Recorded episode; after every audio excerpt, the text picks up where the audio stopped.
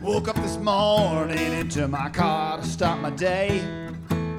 First stop is my buyer, who six months ago walked away. When I arrive, he treats me like commodity.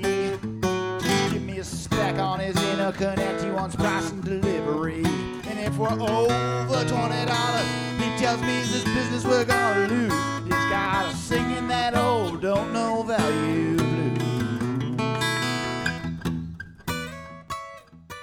Welcome, everybody, to the Value Clarity Podcast, where we talk about customer perceived value and everything it takes to grow and deliver and sell and price it. Uh, today, I'm really excited to have a, a special guest, uh, Mike Skrypnek, uh, who is uh, an entrepreneur's entrepreneur, speaker, uh, counselor. Has been historically in the financial planning, uh, legacy planning business, but has taken a completely new direction, a completely more customer centered direction. And so I'm thrilled to have Mike here. Mike, welcome. Hey, Mark, thank you so much. Glad to be here. So tell us a little bit about the journey that got you from being a financial planning guy to where you are now. Um, well, for me, it started in a time very similar, uh, without a pandemic, but with a uh, global financial crisis 12 years ago. I was midway through my investment management career and really wasn't living what I would call my passion. So, you know, on the weekends and evenings, I'd be family man, coach, uh, volunteer, and during the day, I was living full on Wall Street. Um, and and when the when the crisis hit, it just was like, this is just not me. So, what ends up happening is I set this big goal, want to give a million dollars to charity every year, and how do I build an investment management business around that? And you know, six years later, we were able to trounce that goal. Um, I was getting more time off than ever before. My business was ten times bigger, and that was magical. Like the learning process, the experience of getting there, knowing you could do something unique in a very commoditized industry, uh, for me was uh, what kind of magical. And then because of that, um, I decided to turn my attention towards helping entrepreneurs and owners uh, learn how to do exactly what I had, so they can make a big impact and you know have the business they always wanted. So that was that was the that was the turning point for me. Ultimately, is um, a big huge goal that directed a business uh, reconstruct, if you will, Yeah. and um, you know learning that it could be done. And I I really got off on the idea that I could teach it versus um, you know continue it. So I opted for the teaching. Yeah, you went from uh, been there, done that to now it's time. Now it's my time to teach other folks. That's kind of why I got into consulting. One of the things that really um, attracted me to, to you and your business is that um, you didn't just reconstruct that financial services business model. You looked, turned it on its head, and looked at it uh, rather than from the uh, brilliant financial product guide, product guy designer out uh, but from the client in. So tell us more about that. I'm I'm really excited to hear more about that. Yeah, it was interesting because earlier than that period, I just kind of I just I simply wrote down on a piece of paper um, the way the industry was, and it was just it wasn't sitting well with me, and for whatever reason, um, and really the industry was about an institution building research and product development and by building a sales force and then marketing to people right? And so the the client the end user who which we really depended on um, their priority uh, was the bottom of that ladder. So i just put them at the top and said what do we need to do to make our clients um, you know serve our clients in the best way possible and then ultimately make our organization serve our customer? And that was a huge turning point in the way i thought but i didn't understand how to do it and how to articulate and how to work with people at that level really until after that crisis. And then once I said, well, I'm going to start um, giving instead of hoarding through my business, that's when it all shifted for me. And I learned the language I needed to be client centric. Before it seemed, I, I, really honestly didn't mean it, but it seemed like it was um, kind of me centric. it was just service. Like client, client centricity was lip service because it was just marketing until I truly said, well, how do I give instead of hoard? And how do I help people do that? Then it just turned on its head, and all of a sudden the language started to become apparent and understanding what that really meant. Um, you know became powerful for my business yeah I, yeah there's like three things i want to three three questions i want to ask right now first one is simple and i'll keep it short is that language is so important right um, the language of saying i'm customer centric is important. The language and but you started living that and suddenly the words started taking on a different meaning. From lip service to personal commitment. Um, that's pretty big. Second thing i wanted to say and you commented on it if you want. Yeah. well yeah my comment is that that's kind of you proselytize proselytize that very thing within the organizations you work with is um, being client centric or client first isn't just marketing. And I noticed all the institutions that I had made that little table from where they put the institution at the top. Um, all those institutions started using client first, you first, we think about you. You know, it was all back on the client. The marketing was starting to happen, but they didn't live it. They didn't fundamentally change their infrastructure. Uh, so the big change for me is I fundamentally changed everything about the way I did my business. And when I did that, um, and it, it wasn't easy. it's not easy to go through that, especially when uh, the whole industry is, you know, used to a certain way. I mean, people did, people used to ask me to go to meetings and ask me to do that, and then all of a sudden they just stopped. And then for a while they didn't know what I was doing, and then they were just like they were dismissive. Yeah. And that was kind of nice because they just let me create this on my own, right? And then at the other end of it, they're going, "Well, how did you do that? How did you make that work?" And I said, "Well, you would have been interested should have been more interested uh, you know a few years ago yeah so i have talked to uh, a couple people with very unique business models in in that financial planning um, fiduciary industry only only a couple like i can count on a couple hands if i was a really bad carpenter and had cut a couple off uh, i could still count on that one hand the number of uh, folks that have broken out to such a fresh business model. Um, but I suspect that the products you sell, or you know, under the new regime, aren't that much different than the products you sold when you were being seller centric. You're you're fitting. Are you fitting? Is it like the same products, but you're fitting them together? You're kind. Um, you're you're kind of right in that, in one way. Uh, it also forced me to admit some other things. Admit number one, I, you know, that uh, picking and market timing was a, a, a mugs game, and that there were better solutions. And so the world of better solutions had a had quite a spectrum of things that were good. But if you just go through a strategic, anytime you go through a strategic process uh, uh of, of a benefit, and you look at the benefit, and then you go out through the bottom of it, and you do proper planning, the outcome basically spits out you know, well, if I had a product that gave me this, then what are the characteristics that are good for the client?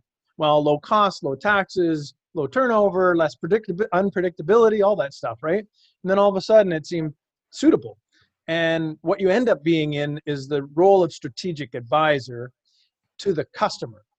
And that can and that has universality. Like it's not just in the financial service or professional service industry, it can be in a product industry as well. Yep. So what I'm trying to you you answered that really well, and where I want you to take it is a discovery I've made, and agree or disagree. I, and you know, don't don't yeah, as as fits. but uh, I have found with many of my other clients that really small differences in what you sell can make a huge difference to your customer if you only understood your customer well enough, you would find out what a huge difference this tiny product difference might make for them. And because it's a huge difference to them, your success rate, and you've already said you, you've grown your business by an order of magnitude, right? Mm, yeah. Um, but it wasn't because you had to think of brand new products. It's because you had to listen better and put some of the existing products available in front of your customers and tell them why this is so much better for them. Am oh, I, you're exactly. Am I getting yeah, anywhere close? Oh, you, you nailed it because, um, and also think that in 20, 2008, 2010, you know, I was a fox in, the, in the hen house. Yeah. If I wanted to serve high net worth people, philanthropy, and nonprofits, um, you know, they certainly didn't trust me and my brethren. Yeah. you know, we caused the whole financial crisis basically in everybody's eyes, right? So we still had the same general products to market, right? Or to it became tools. The thing is, is as you reposition the language and as you reposition the priority, um, looking at benefits only for the client, you un- begin to understand that what you had was were tools, not products. And so the tools or the tactics made the strategy come to life. The number one thing I always tell people in a marketing sense is if you truly, truly believe that what you do is of value and will help others in some way in their life and create a benefit for them, then you have a moral, and I, I really felt this, a moral obligation to market to them, to sell to them, right? And then it really just became serving. So I sensed this obligation that I had to convince people to just agree to do what's right for them. And that was what what changed. And so consistent with what you just said, it's really when you change the language and you change the positioning, you don't have to change the product, you just have to bring the horse to water. And it wasn't marketing and selling anymore, it was serving and executing a strategy. Yeah, and I, and I imagine that it's not the same solution when when you do some really great customer focused discovery. Uh, I happen to hate the word qualifying because that's a seller centric word. Um, call it discovery because now you're mutually discovering goals together. But you don't have one solution that fits every one of those problems. There's a there's a family of solutions depending on some customer centric sought outcomes outcomes that they're looking. So um, you have the faith that what you offer is going to be of value and you, you have the obligation to market it but it's not the same it that you're selling to every single one of your clients oh no like there were plenty of opportunities that um, tools that otherwise i might use or our products i might offer in one place were completely not applicable and yeah. the great thing and this actually engaged and, and endeared uh, my our, my relationships with clients more is that we said well these are 10 things that you know other people might get but they don't suit you you know people found when you took that away and you said well it's not even applicable to you and you know this option isn't right and this option doesn't fit because we went through this process um, you know they they felt even more um, trusting and yeah. more engaged in the process so yeah by by not using certain tools or selling certain products to people just because you used to yeah. um, you know was even more powerful yeah. built the relationship better yeah, in eight, 2008, 2009, I was in a different part of the financial services industry. I was in commercial real estate lending. Mm. So Ooh. we're the guys who like. Oh, yeah, I was next really door to the guy. You were the guys who were blamed for it. I was next door to the guys who really did it. Uh, right. yeah. No kidding. and um, so you just got the blame. I was like looking over the corner, you know, looking over the transom at the guys doing it and thinking, this is goofy. Yeah, how, how could you leverage upon leverage? How did you create a package of leverage on that little tiny piece of real estate that's now a thousand times bigger financially? Yeah. Um, how did you well, do that? At, well, actually, you know, I sold money. I was at uh, GE Capital. So oh, I, yeah. sold, I sold money. Right. And uh, which is a commercial real estate loan. But we had ability to put different kinds of terms and conditions, a combination of prepayment penalties and loan term that nobody else could combine. Right. thousand companies could do this loan term, 200 companies could do this amortization, but one company in the world could do that loan term with this amortization. Oh yeah. So I, you know, we used to joke that we were the world's largest niche lender because we were looking for a small number of borrowers who wanted that exact structure. Because when they wanted it, they really wanted it, and they'd pay a premium for it. Uh, but we hadn't invented that prepayment penalty. We hadn't invented that amortization. We just figured out a way to be the only one to offer that both at the same time. Right. And um, that's that became a big deal. Was a big deal. Um, no question. So being super uh, responsive to your customers um, and uh, the other thing that's leaping out to me is that you may have a system uh, in some of my product world, uh, I call that mass customization. And that is you listen to a customer and what it looks like to a customer is a highly custom product, but the way I bring it to them is so modular that it was easy for me to just take a switch, turn a couple knobs on my existing machine and spit out this custom solution. Uh, because there are so many financial products in the world, the secret is the front end conversation and customer centric and value centric mindset and conversation so that you can uh, pull a, exactly the right things off the shelf. It, it really did come down to knowing your client, knowing your ideal customer and and seeking them out. And for me, you know, when when I just basically said this is a philanthropic, like presently with my coaching, yeah, my business coaching and counseling, I work with people who have impact mindset and just can't figure out how their business will give them that freedom to you know, have the impact they always wanted to um, for themselves, their families, and their communities. Back then, it was this pretty much the same. It was how do I, um, you know, how do I avoid taxes by making a bigger legacy gift because I always know I could do it. I just don't know how. And so that conversation starter was, I want to give more, and everything flew flowed from there. And then you're right, the discovery was the critical point of customization. That's where you know if you have I don't know those flow charts where you see you know things going if this happens then turn right. If that happens turn left. So the discovery at that moment once these people came through that process of identifying themselves um, the discovery really directed the next steps. But and at the bottom of course i was armed with the right products and you know sequence of tools. Uh, that's my that was my role. Um, but really to mo- move people through that discovery was where we found out where they needed to go next. Yeah. So we're talking about financial planning, but what you really do now, a lot more of your time is devoted towards culture and, uh, excuse me, coaching. And um, as a matter of fact, you've written the book, uh, Entrepreneur Secrets to a Grow, Get, Give Life. So tell us more about that part of your journey and, and that part of what you do now.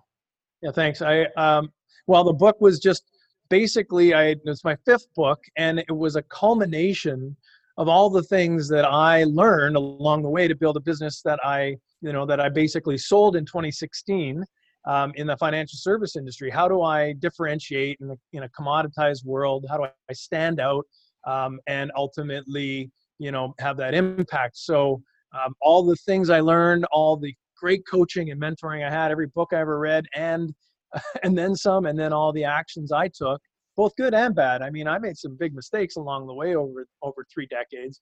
Um, I put them all into a book and just gave a person a simple guide. Um, a while ago, someone whispered into my ear early on when I was just trying to figure out what this grow, get, give stuff was all about. And he goes, and he's Italian, and he leaned over and he goes, Mike, I really love your grow, get, give mantra or philosophy. And I'm like, he's whispering it like it was a big thing, right? In the middle of a restaurant. I go, but it hit on hit me at that moment that it was a philosophy.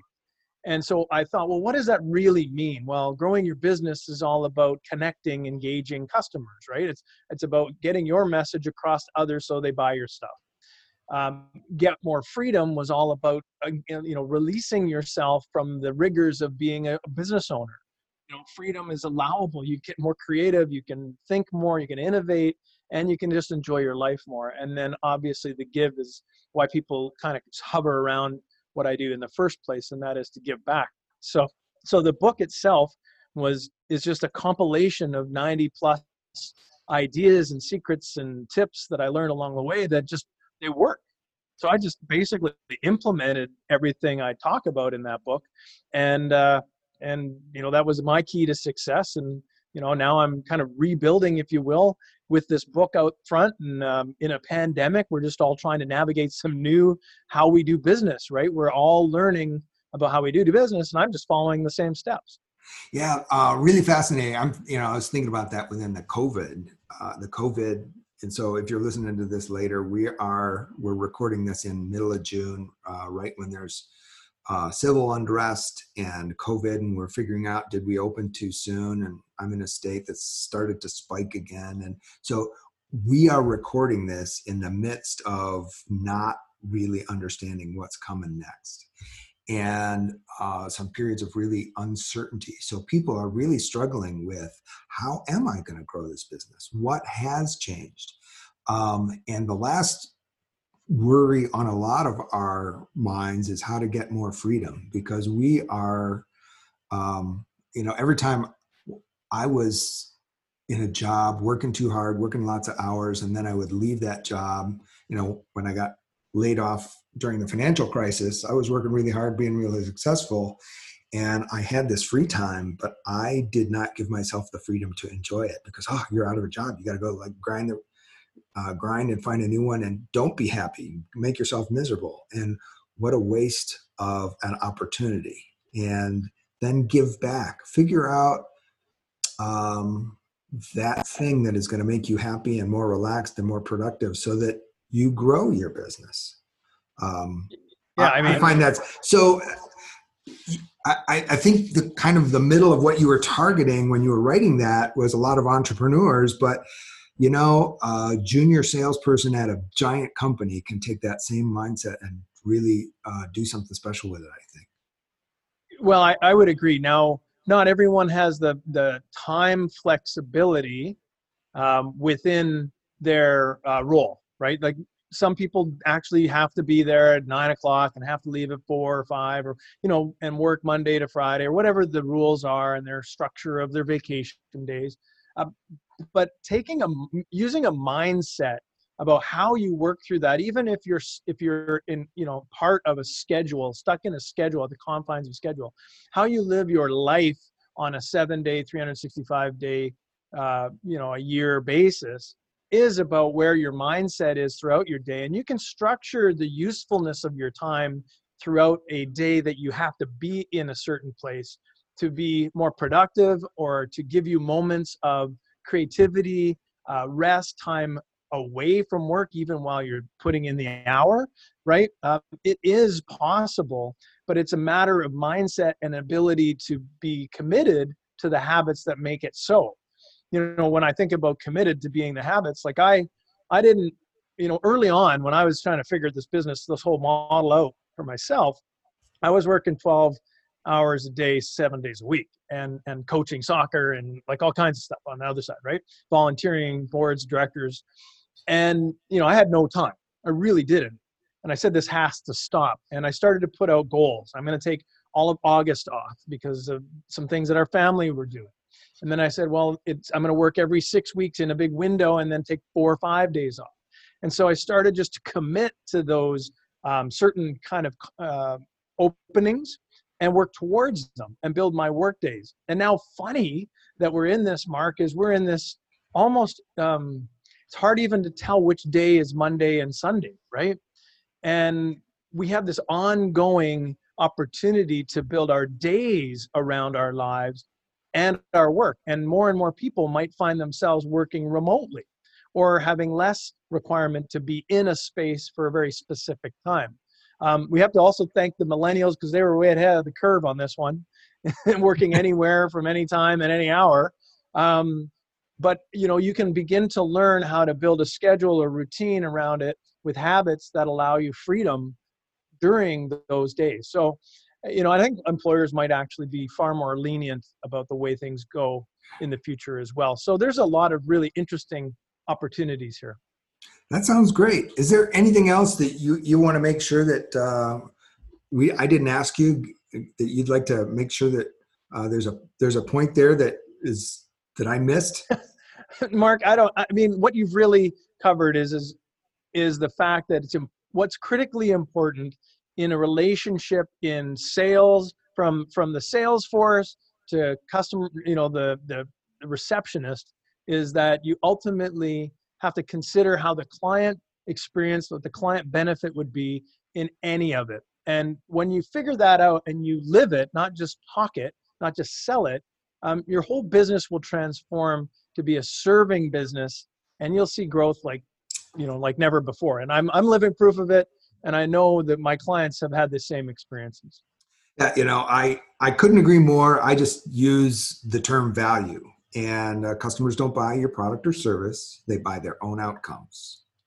And how bad they want those outcomes is the value absolutely. of, of your product or service. And so, I mean, I, we agree that's just the language i use. So the whole trick of understanding value means understanding the customer's outcomes and building from there first. And um, so many salespeople are just really bad I, I when I was this when I was a consultant for this big sales training company, uh, I rubbed shoulders with consultants who had between us over a hundred thousand business to business high end sellers from the companies you know, love, and trust um, opportunity reviews, and based on six figures, hundred thousand or hundreds of thousands of opportunities, salespeople are really bad at understanding the customer's outcome. Oh yeah, well, and and so it's a it's a widespread thing, and it is it is the equivalent of dribbling a basketball. It is the equivalent of kicking a ball in soccer. If you can't kick the ball, what what good is it that you know all the rules?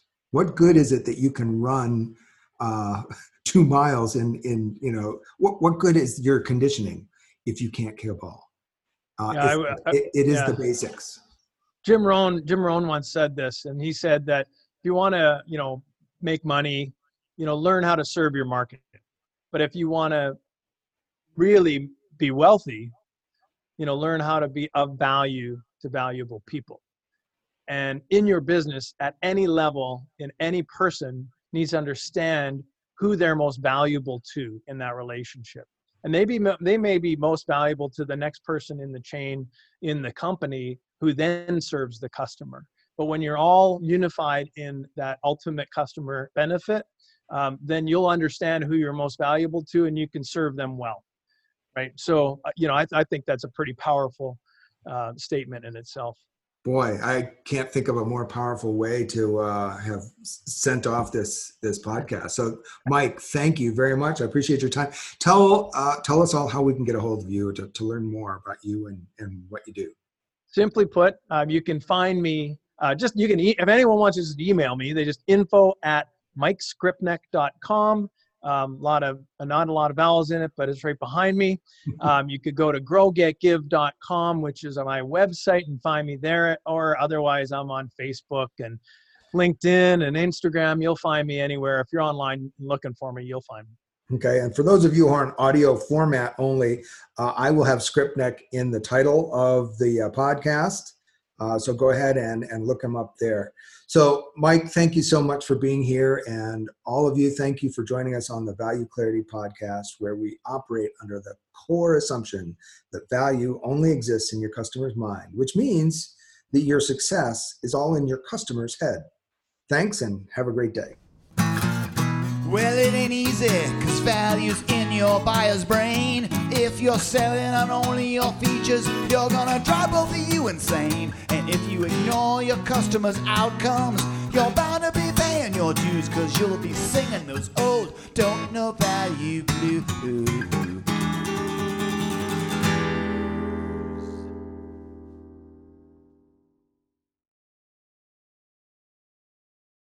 This podcast is a part of the C Suite Radio Network. For more top business podcasts, visit c-suiteradio.com.